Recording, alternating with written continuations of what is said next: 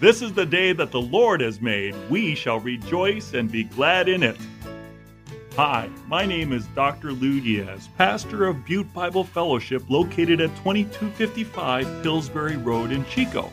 And I'm providing inspirational teaching for you from God's Word each week. Listen to my weekly radio program, Encouraging Words with Dr. Lou Diaz, at 10 a.m. on Saturday or 10 a.m. on Sunday. If you would like to hear my current message series, you may call Butte Bible Fellowship at 530 892 0521.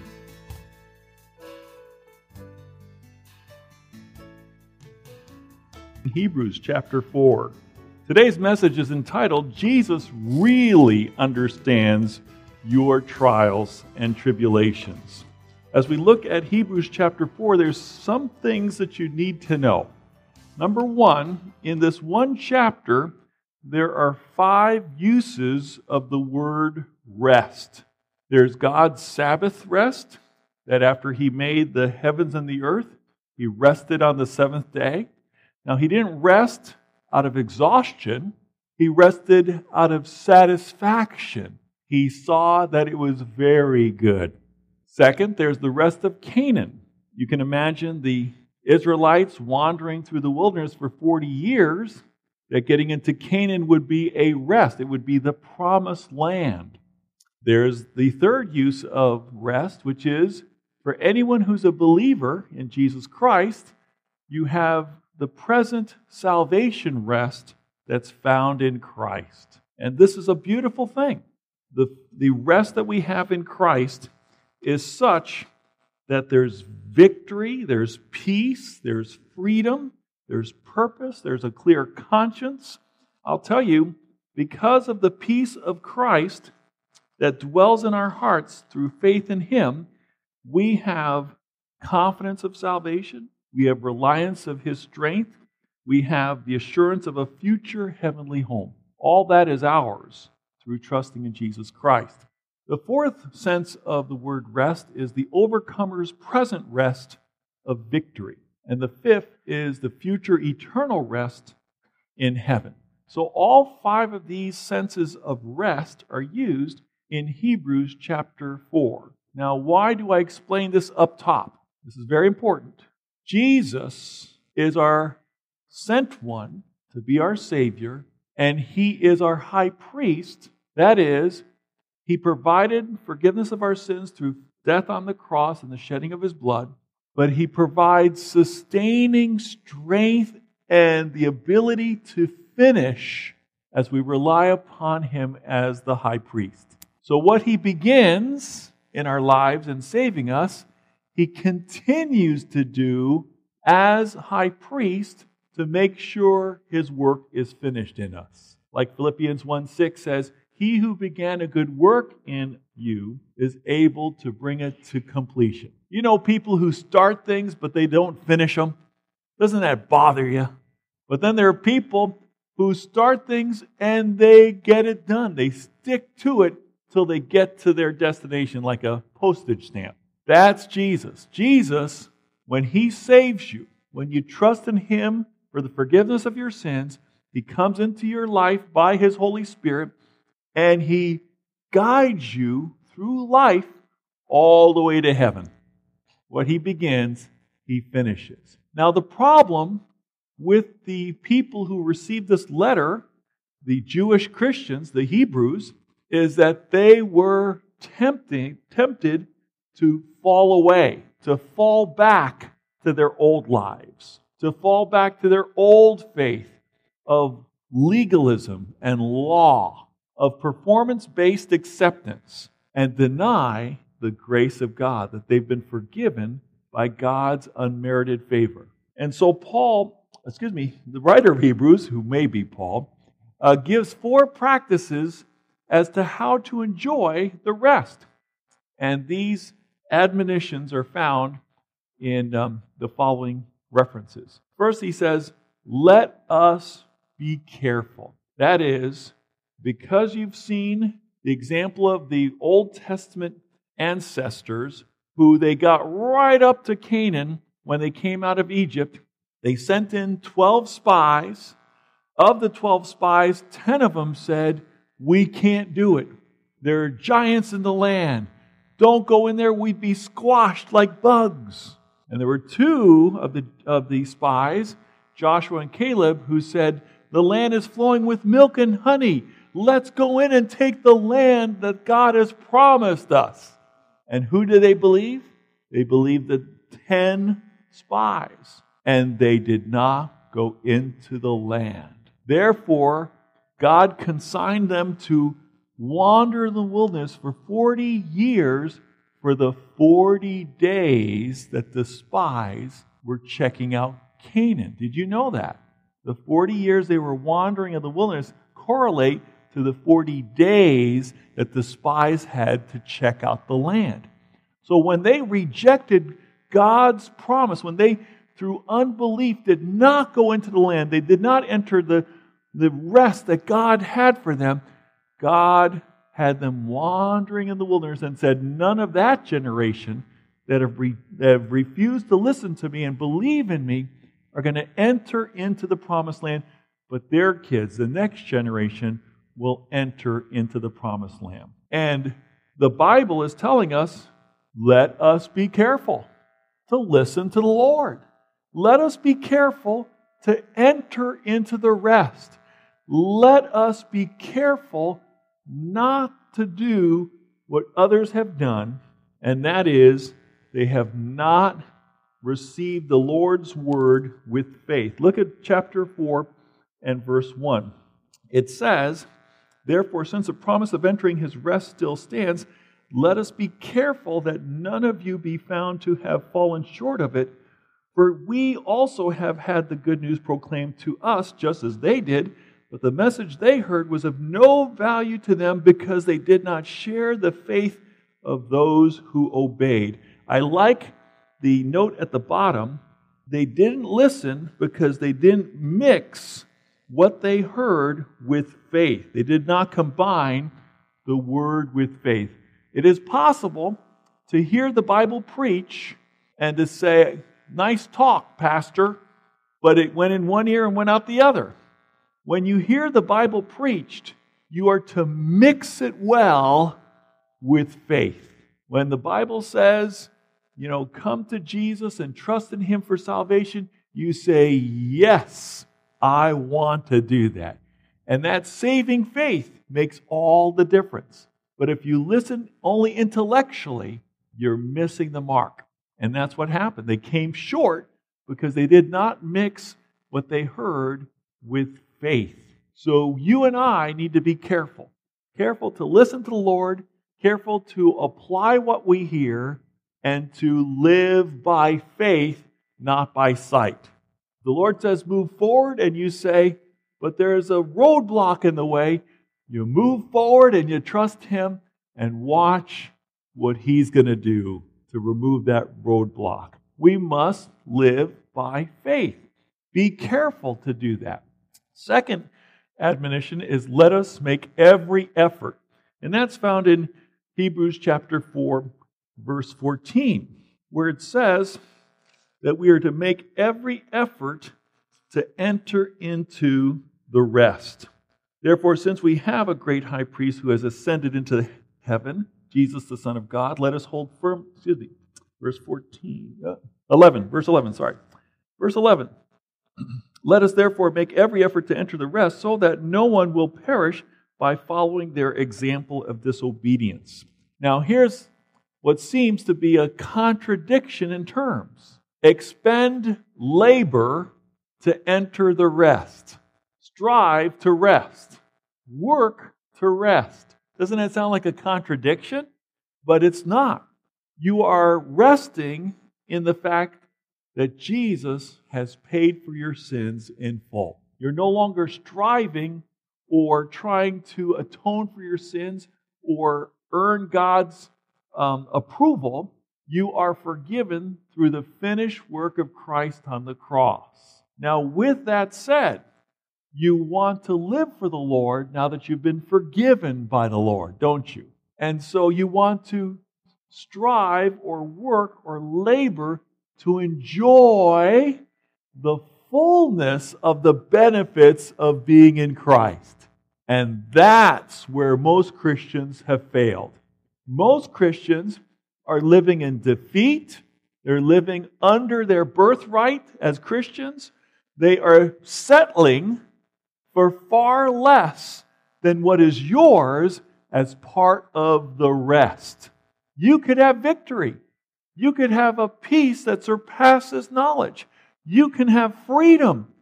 You can have a clear conscience. You can have all these blessings that are from the Lord as you enter the rest, as you enjoy and grow in the knowledge of the Word about all that is yours in Christ. In Ephesians 1 3, it says, We have been blessed with every spiritual blessing in the heavenly realm. In other words, all of heaven's resources are available to us. How many of us are enjoying that, taking full advantage of that? Many of us have decided, oh, I guess defeat's going to be in my life, or, well, I'm just going to struggle with worry, or I'm just going to have a guilty conscience and keep beating myself up with the stupid stick. I mean, people really do that.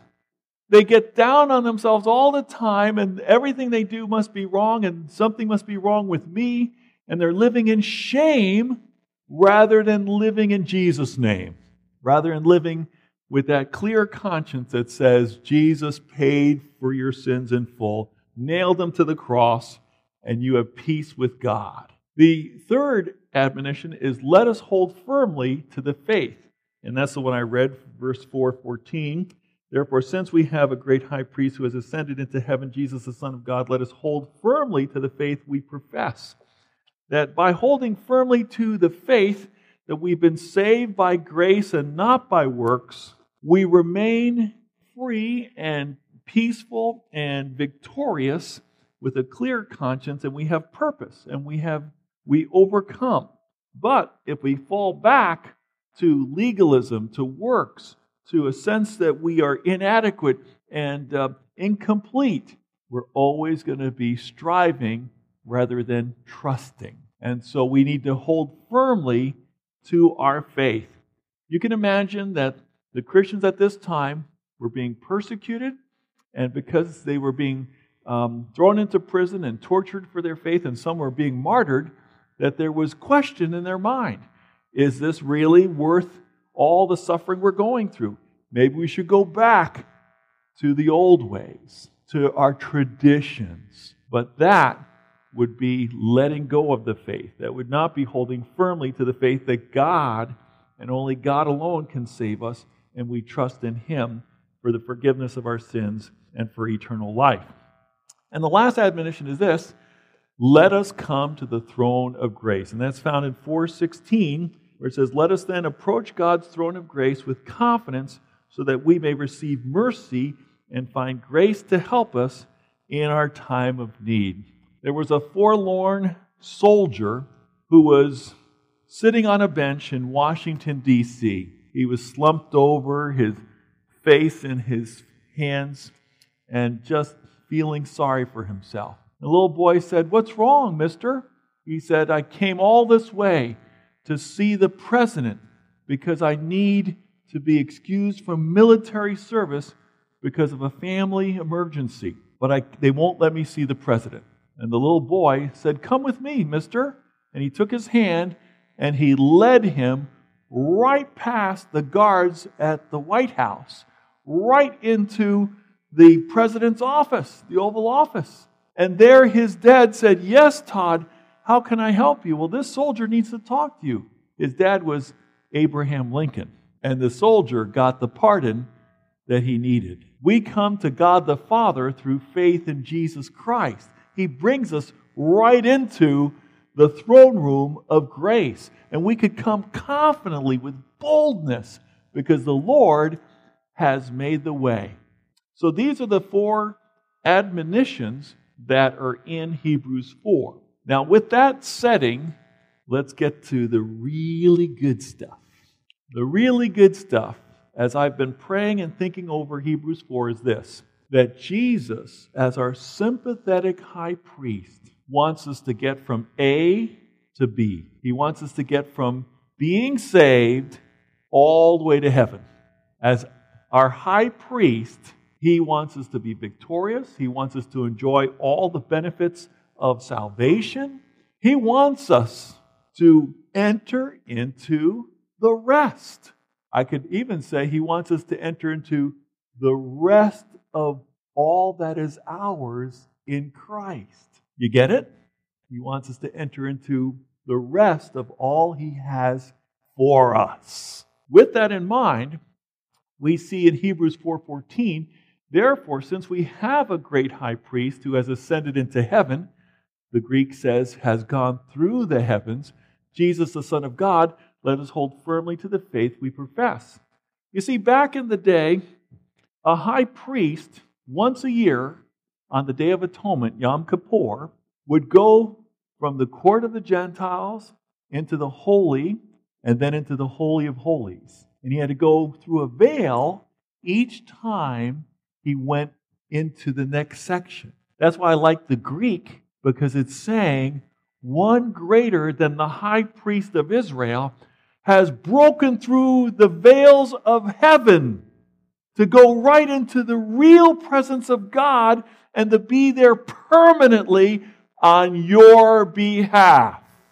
This right away shows the superiority of Christ as our high priest and no human high priest coming even near to his greatness. For we do not have a high priest who is unable to empathize with our weaknesses but we have one who has been tempted in every way, just as we are, yet he did not sin.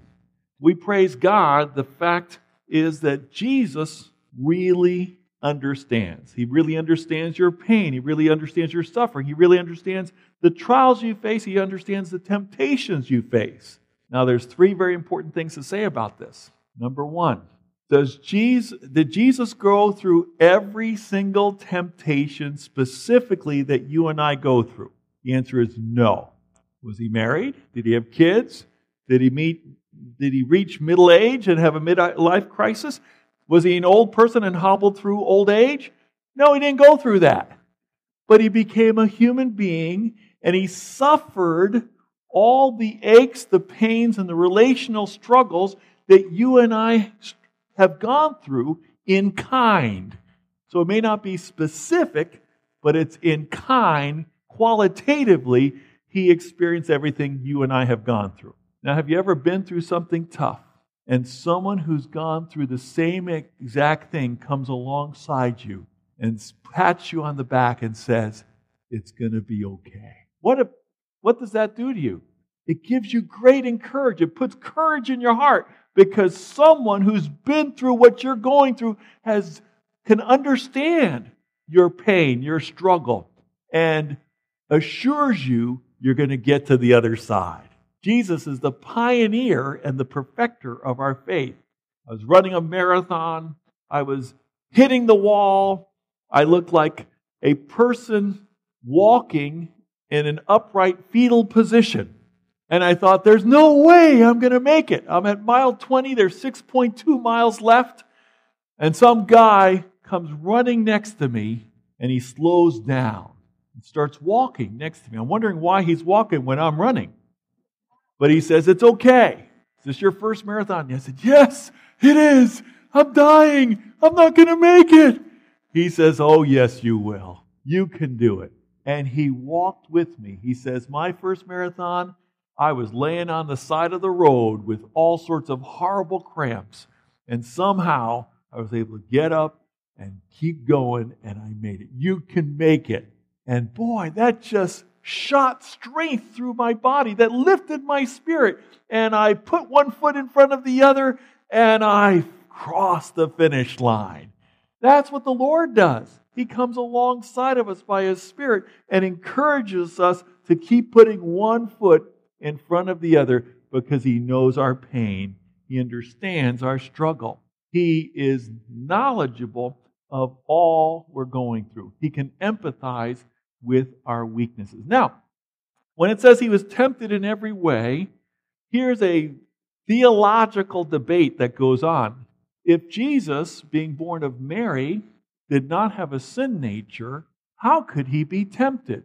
And the answer is because he did not have a sin nature, he could be tempted to the nth degree while we give in real soon. So if two guys were in uh, were prisoners of war and they're going to be tortured until they said uncle, till they gave in to the demands of the enemy, you and I would be saying uncle real fast. But Jesus would never say uncle, which means what? He would go on and on and on in being tortured and suffering. So we know this much about pain. Jesus knows infinity about pain. We know this much about temptation because, you know, there was an experiment done with little kids. You know, uh, here's a marshmallow in front of you, and we're going to go out of the room, and if you don't eat the marshmallow, you'll get another marshmallow. And more times than not, as soon as the person walked out of the uh, room, the kid pops the marshmallow in his mouth. No self control, no ability to resist temptation. Pop it in the mouth. That's us. But the Lord never gave in. The Lord did not fail in completing his mission, which was to go to the cross and to give his life as a perfect sacrifice for the forgiveness of our sins. You know, Satan tried to waylay him. He said, Turn these stones into bread. You've been fasting for 40 days. You must be awfully hungry. Turn these stones into bread. And Jesus said, Man shall not live by bread alone, but by every word that proceeds out of the mouth of God. You see, if Satan had gotten Jesus to turn the rocks into bread, Jesus would have been a wonder bread Savior. He would have been able to solve the problem of hunger in the world. But is that the true need of the world? The true need is forgiveness of sin. He did not cave in. So then Satan says, Well, how about if you uh, jump from this uh, high point in the temple and Everyone sees you land down on, on the ground safe and sound because the angels catch you because uh, God won't let your foot dash be dashed against a stone. If he had given into that, he would have been a miracle working Savior. Someone who could do phenomenal signs and wonders, and everyone would worship him because of that. But he wouldn't have saved us from our sin. So then the third one is hey, if you will worship me, I'll give you all the nations and the, uh, I'll give you authority and power over everything here. Had Jesus given in on that one, he would have been a political savior. Are you following with me? Jesus was tempted three times by the devil to do anything but go to the cross. You could solve the problem of hunger. You could be a miracle working savior. You could be a political genius. You could save the world through politics and be a world ruler. But no, Jesus did not give in. He went to the cross. He set his jaw for Jerusalem because he knew that our greatest problem is sin. And unless we have a sacrifice for our sin and his blood is shed to wash away our sins, no matter what we do, we're still going to have a problem with selfishness and not sharing our bread. We're still going to be wowed by entertainment, and we're still going to uh, have problems in politics. We need our sins forgiven. We need to become children of God who are born again through faith in Jesus. That's the point. And because he's experienced the nth degree of any temptation or any trial you and I have gone through, he understands your pain. He understands your struggles. He understands all that you're going through, and we're so thankful for that. And it, this is not the first time that the writer of Hebrews mentions this. In chapter 2, 17 to 18, he says, For this reason, he had to be made like them, like us, that he's going to save, fully human in every way, in order that he might become a merciful and faithful high priest in service to God, and that he might make atonement for the sins of the people, that is, die on the cross for the forgiveness of our sins, because he himself suffered when he was tempted, he is able to help those who are being tempted. No one understands like Jesus. He really gets it. He knows what you're going through. You know, the Bible says in 1 Corinthians 10:13, there's no temptation that we encounter that's not common to other human beings. But God is faithful that he will provide a way of escape. When you're tempted, look for the exit sign because the Lord is providing that for you. When you're tempted, go to Jesus. When the devil knocks at your door, send Jesus to answer. We have an advocate. We have a high priest. We have a friend who sticks closer to the brother in Jesus Christ. So the punchline here is for we do not have a high priest, excuse me, is this, verse 16. Let us then approach God's throne of grace with confidence so that we may receive mercy and find grace to help us in our time of need. Because these things are true, the Lord has, is in the very presence of God the Father permanently, interceding for us, because Jesus uh, can sympathize with us, because Jesus did not fail in accomplishing his mission of providing salvation for us, because Jesus uh, will give us uh, mercy and grace to help us in our time of need, because he's so approachable. Let's go to him. Let's cry out for help. Let's say, Lord, save me. When Peter was sinking in the water, he said, Lord, save me. And the Lord reached out and grabbed him and picked him right up. And that's what the word help means. The word help or aid means to grab by the hand and pull up. The Lord pulls us up. We don't pull ourselves up by our bootstraps, by the way. It's the Lord who saves us. So, because Jesus understands our weaknesses, we can come boldly to God and find not recriminations, but mercy and grace. His is a throne of grace. Notice that? Come boldly to the throne of grace. It's not a throne of judgment for the believer. Now, for those who reject Christ, it says in Revelation chapter 20 that there is a judgment. It's called the Great White Throne Judgment. And people will be judged to see if their name is in the book of life. If they have not trusted in Christ, their name is not in the book of life. They'll be judged by the book of works.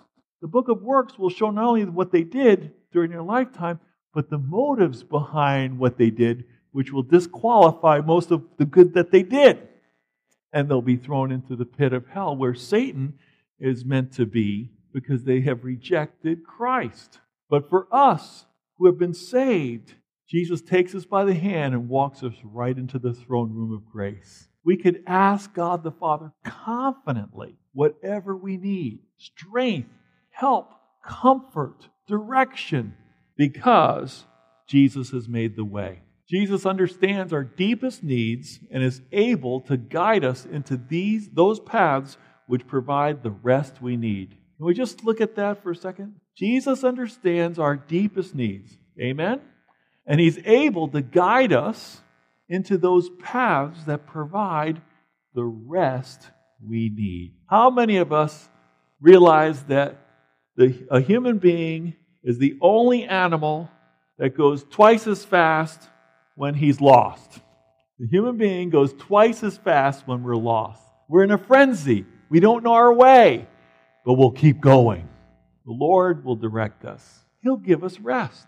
And that's what Jesus said. In Matthew 11, 28, 30, Jesus said, Come to me, all you who are weary and burdened. My modern day translation, as I make this up in the common vernacular of our day, is Come to the Lord, all you who are stressed out to the max and burned out. Come to the Lord.